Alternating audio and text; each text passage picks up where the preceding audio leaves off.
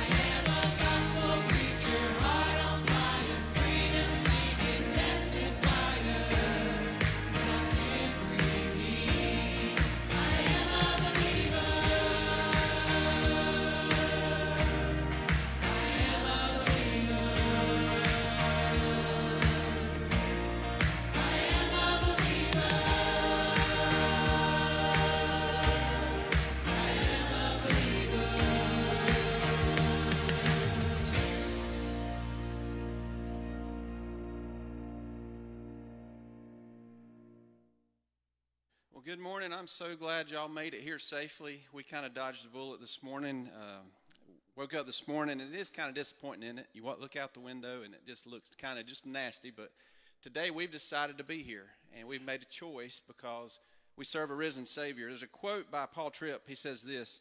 It says, "Corporate worship is a regular, gracious reminder that it's not about you. You've been born into a life that is a celebration of another." Corporate worship is designed to remind you that in the center of all things is a glorious and gracious King, and that King is not you. We are here because we serve the living God. We serve a risen Savior, and He is worthy of our praise and worship. So I'm so glad that you could join us here. And some of you that made a choice to join us online, I know you're streaming right now. We're so glad to have you. And last week it was good to have you guys check in online to let us know who's watching from home. Uh, so if y'all wouldn't mind doing that as you watch online, we would love to see who's with us uh, at your home. But right now, we're going to ask everyone to stand. As you stand, if you are visiting with us, please stop by our guest table in the lobby uh, before you leave and p- pick up a guest bag and please fill out a guest card. But right now, just wave at your neighbor, welcome them to the service, and let's prepare our hearts for worship.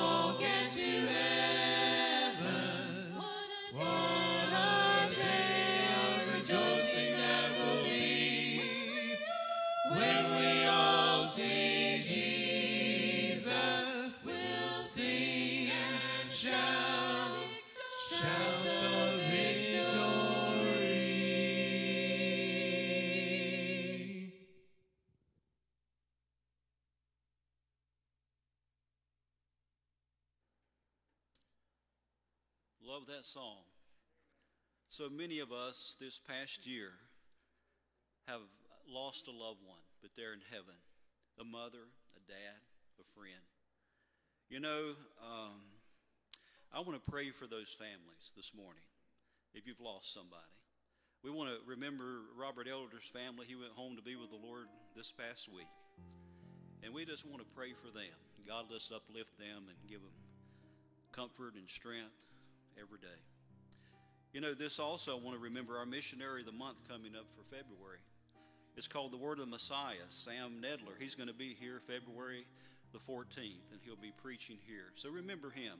Also, there's information about that, and it will be in the bulletin. If you'll just see how you can help and help with his ministry and pray for him, it's a worldwide ministry. And I want to remember this morning some other things.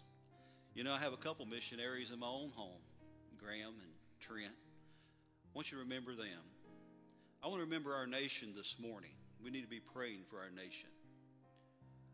In our prayer time at 10 o'clock, we want to invite you to come. Every Sunday morning, we meet uh, at 10 o'clock. We want to invite you to be a part of that. We want to pray for our nation. We want to pray for our families, our church family. Uh, this morning, we want to pray for our church. Uh, I met with one of our Sunday school teachers Saturday morning. We talked about Sunday school and worship. So we want to pray for our church. I want to read to you and we'll have prayer. Psalms 34, verse 8. Oh, taste and see that the Lord is good. God's good. God's good all the time. Take of Him. He's good to us. Through all that we go through in life, God is good. Oh, taste and see that the Lord is good. Blessed is the man who takes refuge in Him. Aren't you glad He's our refuge and strength? Very present help in time of need and trouble. We can come to Him and pray. Let's pray together. Father, this morning, we come before your throne, and we're so grateful that, Lord, we can taste of you and know that you're good. And Father, we want to thank you that you're our God, our Savior, our hope of every day. And Father, we want to pray this morning for the needs. We want to pray for the Robert Elder family that you would be with them, be with Wanda and the family. Just bless them.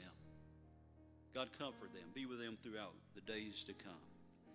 And Father, when we all as believers get to heaven, we'll get to see each other again. And we thank you for that great promise.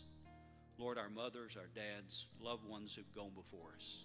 What a day our children will see again because our faith is in you. And we rejoice in that. And Father, this morning we pray for our nation. God, that you bring renewal, revival to this nation, to the church of the living God. Lord, our families, we lift them up before you.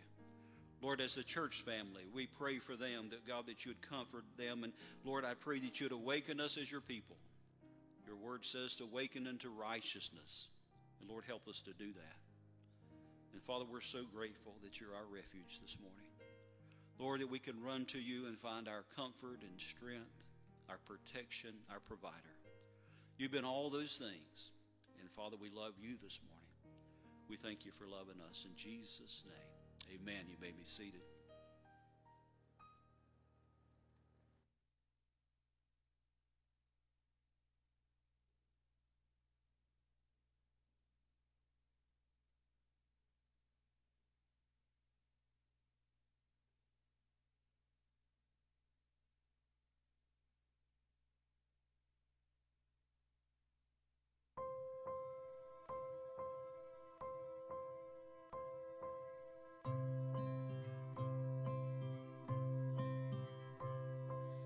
Quickly we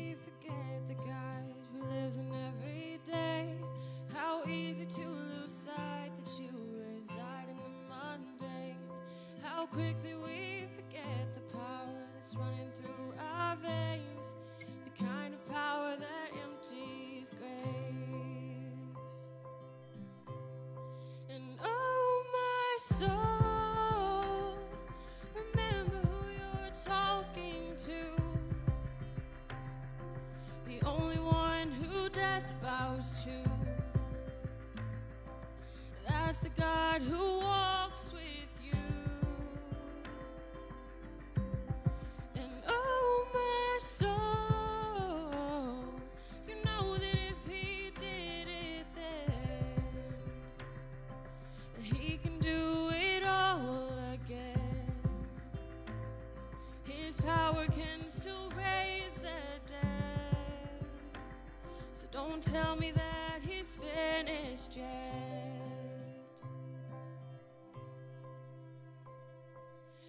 Lest we not forget the voice that's holding back the waves was once the voice who told the skies to pour them into place.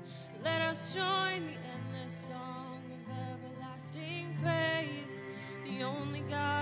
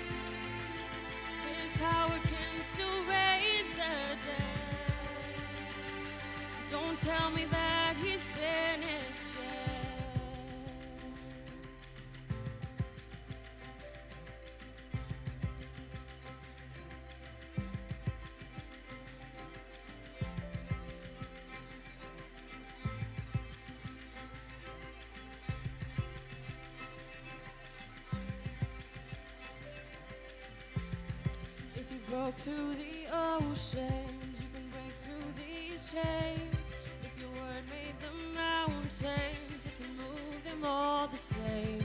If death fell before you and it's still on its face, then the power that raised you is about to move again.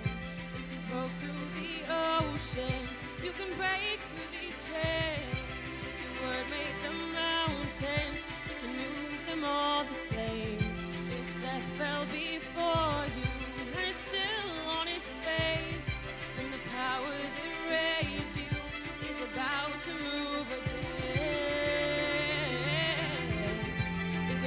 To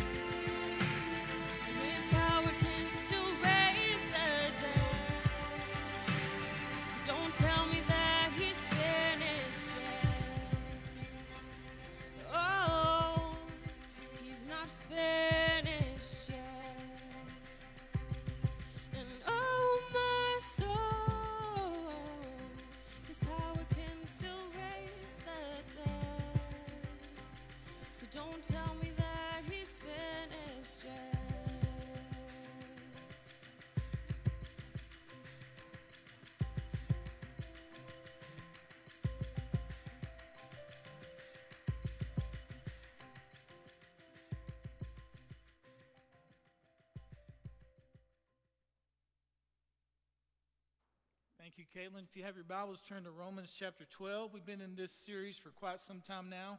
If you will stand with me, we're going to look at one verse again this morning. It's going to be verse 13.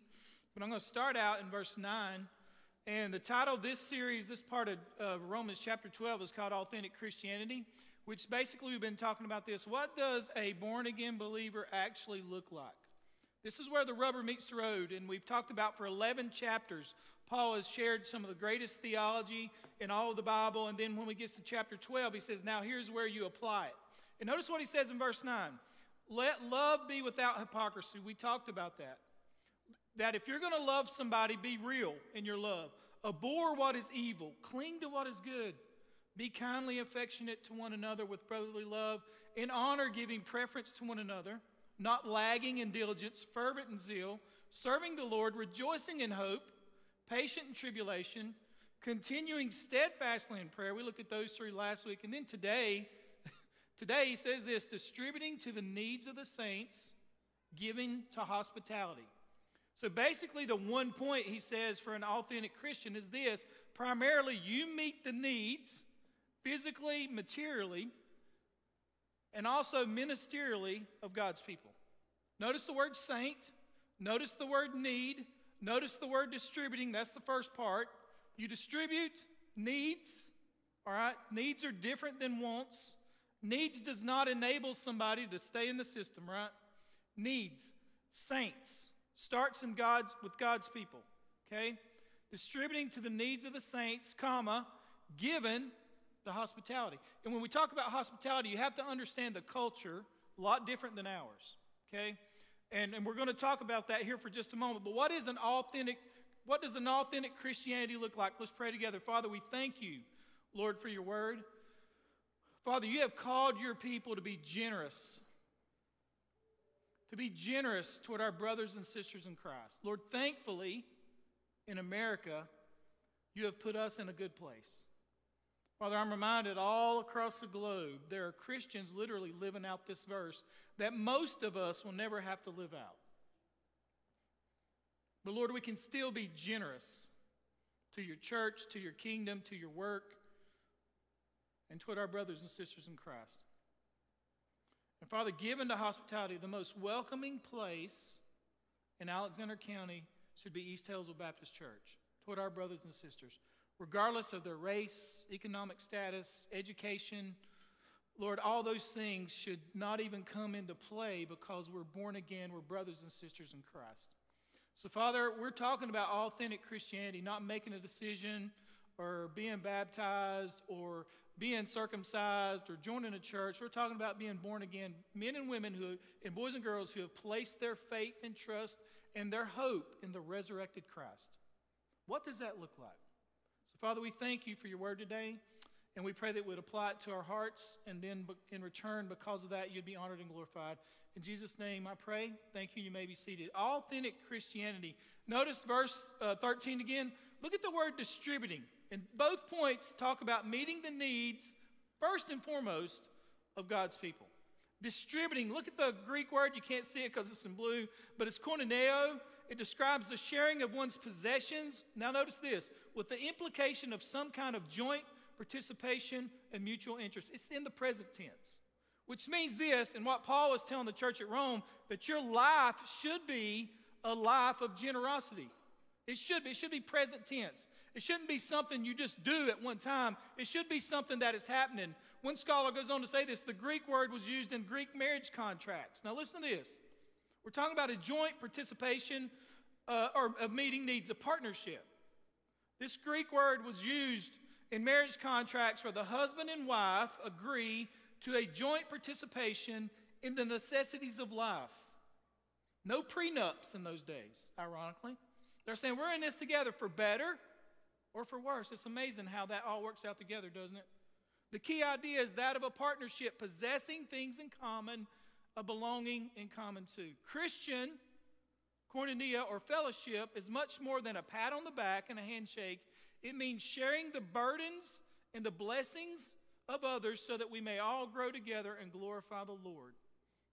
True love. Notice the verse 9 let love be without hypocrisy. A, a love that is without hypocrisy will be a generous love. Notice what Paul tells Timothy as Timothy pastors the church at Ephesus in 1 Timothy 6 17. Charge them that are rich in this age. Look at the word rich. Do you consider yourself rich? How many of you own a car? Raise your hand. You know that the majority of the, of the world outside of America does not own a car? Come on. They don't. How many of you have clean water? Come on. You do realize that the majority of the world does not have. So when now you understand context here. Paul is not writing to the rich in Ephesus, he's writing to the church. And he's telling Timothy, charge them that are rich in this age. Talking about his own people who had, didn't have a whole lot. You have more than they do.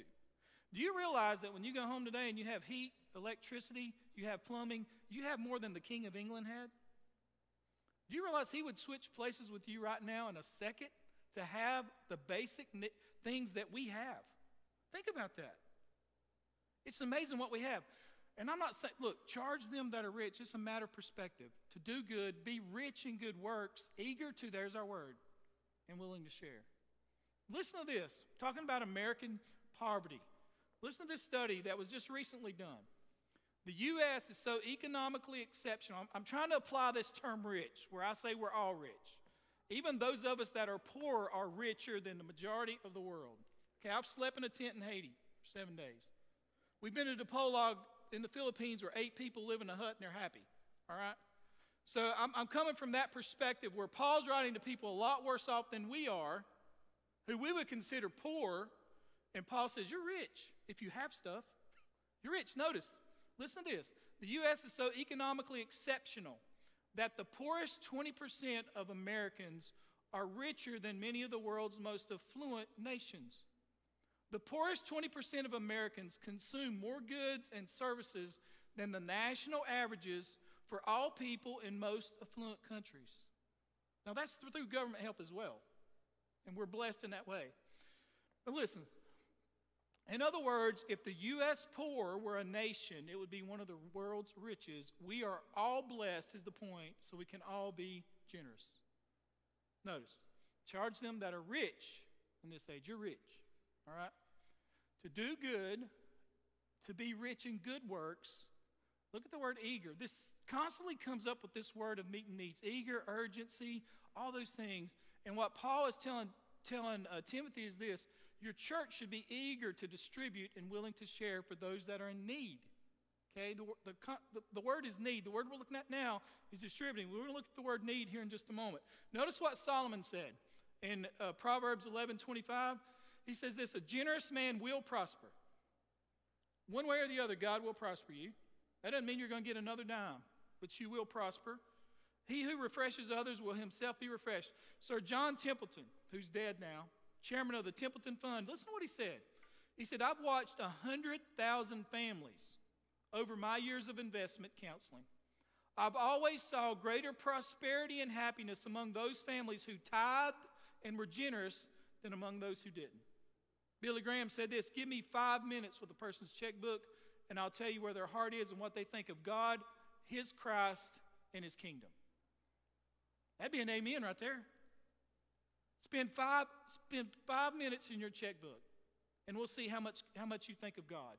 We'll know how much you think of this church, and we'll know how much you think of God's kingdom just by looking at your checkbook. Generosity, distributing. And I would encourage you, like the Lord's brother said, and this you got to be careful with this because we should save for the future. We should. And the Bible tells us to. But notice what James told his congregation in James 5 1 3 about hoarding up. He says this Come now, you rich, which applies to all of us. Weep and howl for your miseries that are coming upon you. Speaking as a prophet. Your riches are corrupted, your garments are moth eaten, your gold and your silver are corroded, and their corrosion. Now, notice this. He's saying, All your hoarding will be a witness against you and will eat your flesh like fire. You have heaped up treasure in the last days. And what he's saying is this because of your hoarding, your judgment day will be so embarrassing for you. Notice what he says your riches are corrupted. That's a picture of grain stored up so much that it's spoiling. They have so much grain that it's spoiling. He says your garments are moth eaten. And back then, clothes was a sign of wealth. And he says you got so many clothes hanging up that you don't use that the moths are eating them. Now, that wouldn't be applied to any of us, would it? That wouldn't apply to any of us. He says your gold and silver are corroded. does gold and silver corrode? Nope. You know what he's saying? Your money's worthless.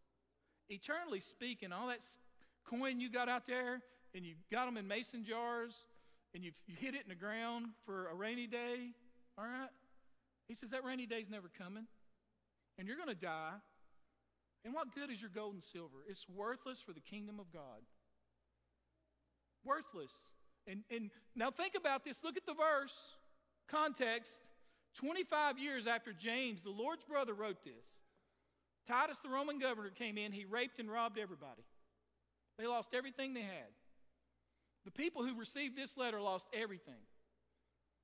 He says, Jesus would say this lay up for yourselves treasures in heaven. One pastor said this about robbing God and hoarding. He says, It is because we are afraid. We somehow think that our future will become more secure by hoarding God's resources now. We exclude God from our finances, that is, until things go wrong. But isn't it somewhat hypocritical, yes, to ask God to protect us and bless us financially when we've been robbing Him for the largest part of our lives? Now, the context here is this. The context here is this. You help another brother or sister in need.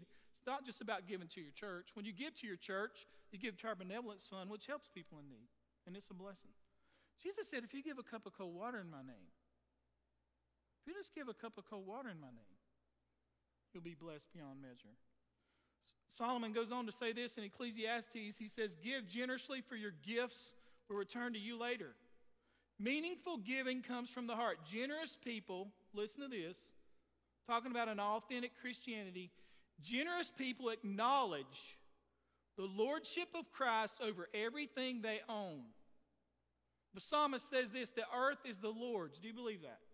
Then he goes on to say this, and everything in it, the world and all who live in it. MacArthur said this God rightfully owns the whole works. If he lets us use any of it, he still retains the ownership, and we will give an account to him of how we used it as stewards. Our lives are not our own. We have been bought with a price. We belong to Jesus. Think about this. If he has given you health, you will give an account to him for how you managed your healthy body. I do believe that. If he has given you intelligence, he will demand an account of how you used it for his purposes. Some of us don't have to worry about that, do we? Think about time. I'm going to waste my life on myself. Think about your time. How much of your time have you tied to the glory of God? How much? How much of your time have you given to Jesus? Think about last week. Be honest. How much of your time have you given away? When I surrendered to the ministry, an old pastor one time told me, his name was Gary Jennings, he says, Boys, say goodbye to your weekends. And I said, What is a weekend? Since 1995, what is a weekend? How much of your time? God has given you time. You're alive today. That not a blessing? Give your time. If we're going to present our bodies, as verse 1 and 2 says, as a living sacrifice, if we can give Him our bodies, can we not give Him our time? When I was in uh, the pastor's conference a couple years ago, and the pastor who's leading the conference, and I've shared this with you before, but his praise team is the Casting Crowns. And this is what he said. He said, Here in Georgia, people would give you their money before they'll give you their time. Because time is something that we, they do not want to do without. You're a steward of the time that you have. Paul told the church at Ephesus, make the most of every opportunity. You know what that means? That's a God given opportunity, which means the door's open now, but it's going to close.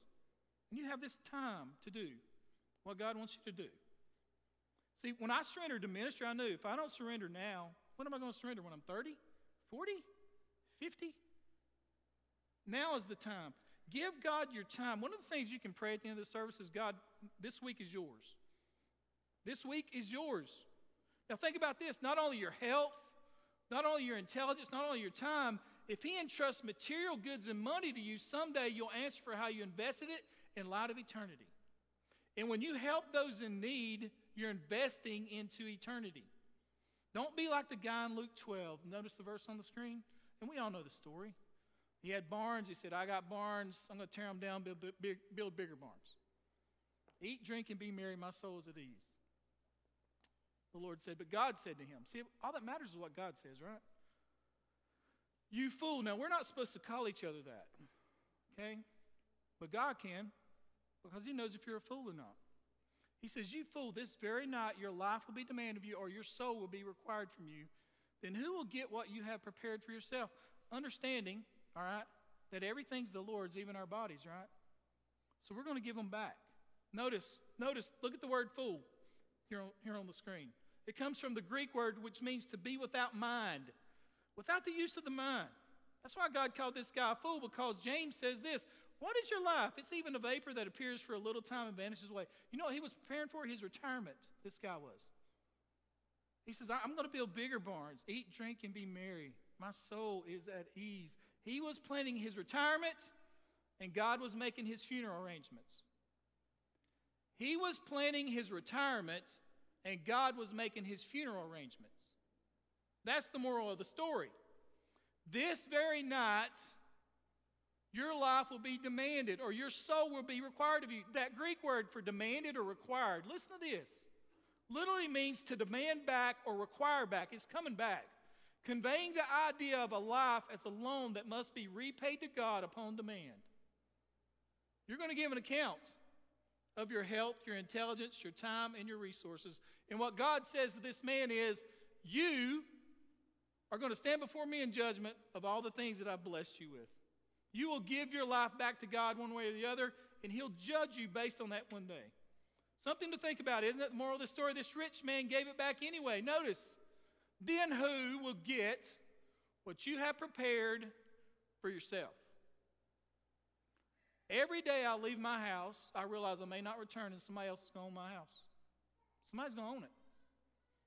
My house, you know, you know, if you get, they say they built the pyramids, put King Tut in there, and put all this stuff in there. Guess what? Go back later, and all this stuff's still there. Your stuff don't leave this world. Your house, you're going to leave to somebody else. You do realize that, don't you? You're going to leave everything you own to somebody else. That's what God is telling this man. And it's not that he has stuff. God doesn't say you can't have stuff. God doesn't say you can't have a lot of stuff. But don't hoard it and use everything you got on yourself if there's somebody in need. Okay? And also remember, God has a kingdom plan, does He not? God has a kingdom plan. And God says, allow your life, your time, your health, your money, bring honor and glory to me. I heard about two men who were at a funeral of a wealthy man. The first man said this How much do you think he left behind? And the other man said, He left it all. He left every bit of it. Okay? Distributing is the first word, which means be generous. Look at the word needs in verse 13. One way we can bring honor and glory to God is to meet the needs of His people. When we help those from the flood, okay, think about this. What does the word need mean? You can look it up in the Greek. It means to lack. It means lack food. It means lack clothes. It means lack whatever. It means to lack. It means if you don't help me, I don't have it. That's a need. It's not like I don't eat breakfast, but I do eat lunch and supper. It's like I don't have nothing. It's kind of like when we talked about when the flood happened.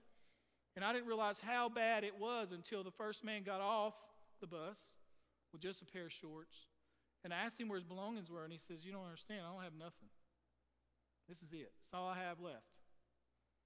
That's a need, right? That's what the word need means.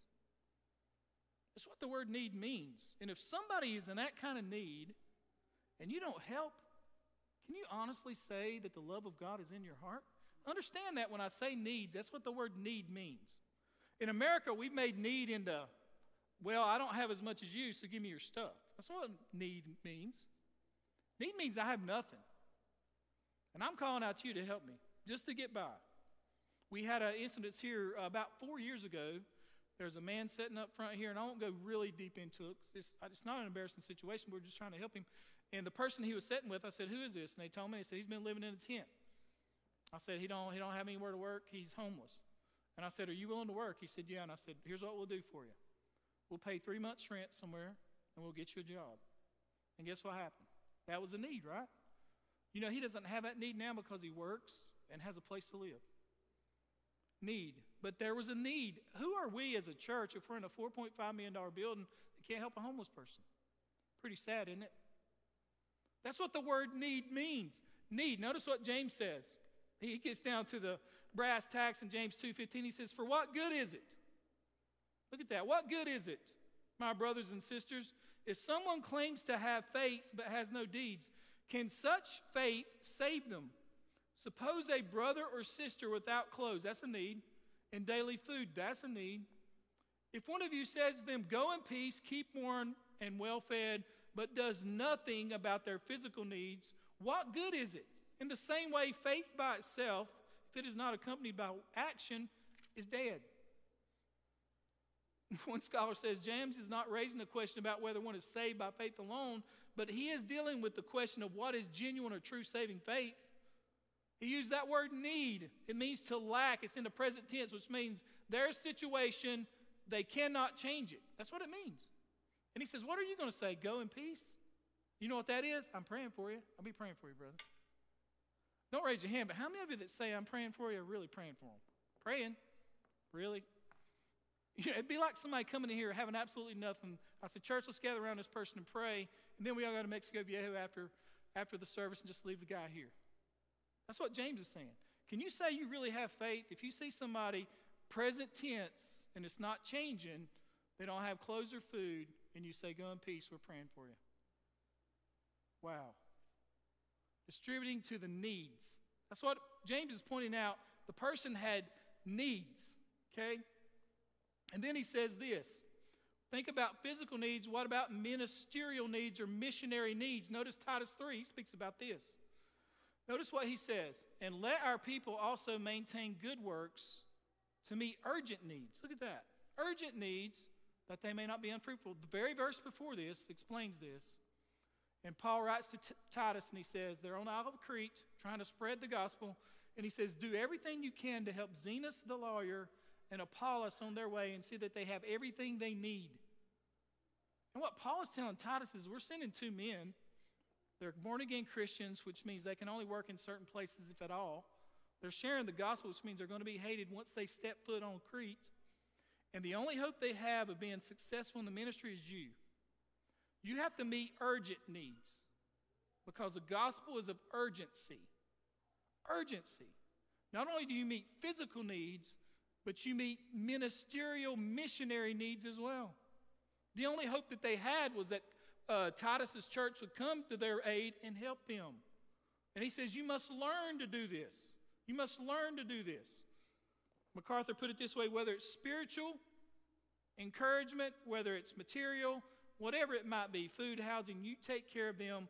They are on a mission activity for the glory of God. Now, notice verse 13 distributing to the needs of the saints. First, brothers and sisters in Christ, first, one guy put it this way regardless of their gender, ethnic background, economic status, political affiliation, education level, physical abilities, if they are in need, they should be assisted. There is no inequality with God, but He does start with the church.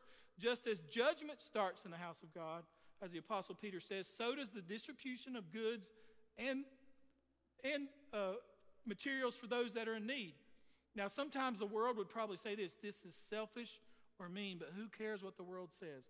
Do not get your theology from pagans, get them from God's word. Distributing to the needs of the saints. Start there first. Start there first. Paul's charge to the Galatians is this So then, while we have opportunity, let us do good to all men, and especially to those who are of the household of faith. Meeting God's people's needs uh, physically and materially for God's purposes, but also notice the word after the comma, given or practicing hospitality. The word hospitality comes from two Greek words philo, which means love, and then xenos, Z E N O S, which means stranger. It means you're a lover of strangers. Now, think about this. Over and over again, the New Testament insists on the duty of the open door. Hebrews 3 2, I'm sorry, says this Do not neglect to show hospitality, same word, to strangers, for by this some have entertained angels without knowing it. 1 Peter 3 2, this is so important. It was part of being in leadership in the church. Paul says to Timothy, An overseer then must be above reproach, the husband of one wife, temperate, prudent, respectable, hospitable, and able to teach. Peter, in the verse we'll look at here in just a little while, says, Be hospitable to one another without complaint. Now, how do you apply this today? Well, you got to understand the context. In New Testament times, travel was so dangerous and the ends were so evil, scarce and expensive, So the early believers often opened their homes to travelers, especially to fellow believers. Now think about this. They opened their homes because when you traveled, you had nowhere to stay. Either stay out in the open or go to an inn, which is very dangerous. And what Paul would say this if they're a brother and sister in Christ, you can trust them because they expected people that were born again to be born again. And he says, you just open up your house to them. Okay? Got to understand the context. This was normal back in those days. This was normal back, so normal that Jesus said this. He made this statement, he, and he instructed his disciples. He said that you don't take nothing for your journey except a mere staff, no bread, no bag, no money in your belt. Mark 6 8. Why? Christ's directions to the apostles to take nothing for their journey presupposes that they were sure of always finding hospitality. Indeed, it is assumed. He goes on in Luke or Matthew to say this in whatever city or village you enter, inquire who is worthy in it, and stay at that house until you leave that city. He said, They'll open the doors for you. It was normal Jewish custom back in those days. Luke 10 7 said this Jesus says this Stay in that house, eating and drinking what they give you, for the labor is worthy of his wages.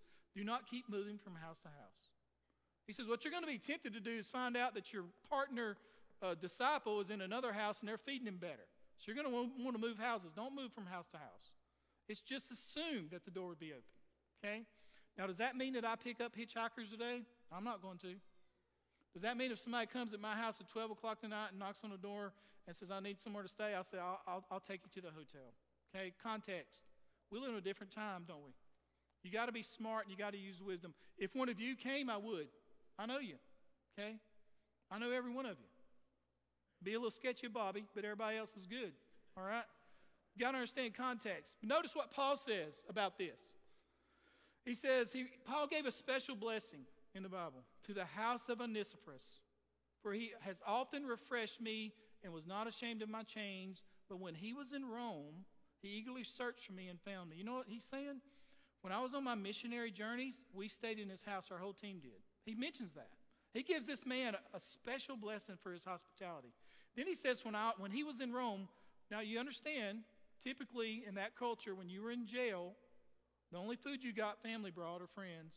The only clothes you got is what they brought. Rome didn't have this government system where they took care of prisoners. But he said, Onesiphorus came, he searched me out, and he met my needs. Hospitality. That's what that means. Paul gives him a special blessing in the Bible for opening up his house, and then also, whenever he was in jail, he came to him first. Now, notice what Peter says here on the screen Be hospitable to one another without grumbling. Let me give you a little bit of context. When Peter wrote this letter, persecution was not official nor empire wide. It wasn't sanctioned by the Senate of Rome, but it was growing. It was localized, random, brutal in some cases, as in the persecution or as in the practice of Nero, who hated Christianity, but not the persecution that would eventually erupt in a decade or two, because it did come. But even as this letter opens, the signs are there. The marginalization of Christianity had begun. Death threats were common. Some had already lost everything they owned. By the time Jesus writes to the seven churches in Revelation, this persecution had already begun. Peter starts out this epistle by saying this Peter, an apostle of Jesus Christ, to the pilgrims. Think about that word pilgrims in context of hospitality. He refers to them as strangers in their own country. This term here, translated pilgrim, is a term that refers to a temporary resident, a traveler whose stay is only a matter of weeks or months. Now, this was both figurative and it was also for real. He says, You are a pilgrim in this land now because you're a Christian. But also, we ultimately know that our citizenship is in heaven. So, this term Peter uses for alien or pilgrim also indicates that these scattered believers are without any legal protection or personal individual rights that would be provided the citizens of these nations where they had moved. What a great need for hospitality. Notice on the map. If you'll show the map. To our right is Turkey, modern day Turkey. When Peter writes this epistle, he says to the pilgrims of the dispersion, and then he mentions these places. He mentions Cappadocia, he mentions Asia, he mentions Galatia, he mentions Bithynia. Notice, here to my right and your right. Then, if you notice to the left of the same landmass, you have the seven churches of Revelation, which by the time Jesus writes to them, uh, really statewide persecution had happened. One person puts it this way He says, This area that Peter mentions, which is up here on the screen, which is modern day Turkey, represents millions of people. The area he writes to is roughly the same size geographically if you started with Texas and went all the way to California. This wasn't a little postcard for a few churches. This was extensive, desperately needed revelation for thousands and thousands of Christians who were feeling like they didn't belong anywhere. They were pilgrims. These believers were so scattered, these believers were scattered like seed over 750,000 square miles. Notice, go back to that verse in 1 Peter 4. He's, that's why he says, be hospitable.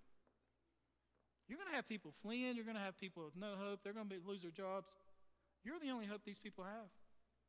You're the only hope. And he says, be hospitable to one another, meaning saints. That's in verse 13. Of like mind. He said, if they're born again, you, you take care of them and don't grumble about it. Don't grumble about it. So, how does all this apply to the church today? Well, we can all be generous, right?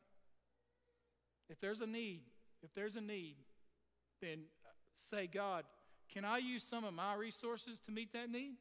Can I use some of my resources to meet that need? Think about this. Go to the last slide, Michael. You should be welcoming.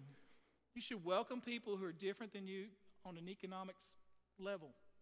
You know, when, when the first church came about, could you imagine those in Rome? You had upper class, then you had no class, just upper class, no middle class. Upper class and poor. You had masters typically and slaves. You had politicians. You had slaves. You had Romans, and then you had pagan Jews, they called them. Right? Imagine getting saved and going to church together. Imagine getting saved, you, you, you working for this person, and then a person of the Senate comes to church and you're on equal footing. He's not even better than you, you're not even better than him. That's what, that's what changed Rome. Look at ethnicity. Jews hated Gentiles. Gentiles hated Jews. Then they got saved, and guess what happened? Started going to church together, started marrying one another. It changed everything. This should be the most welcoming place in Alexander County for people of other races. Should be. And then look at education levels. This was a it's a big deal now. It's a really big deal back then. If you didn't reach a certain education level, you couldn't do anything. Well, what Paul says, if you have Christ, we're, we're, we welcome each other. I'm no better than you. We're all in need of God's grace and we're all in need of saving. So let me ask you a question in closing. Are you a generous person? Are you? Are you a greedy, hoarding person? I'll tell you this this is the most generous church I've ever been a part of in my life. Hands down.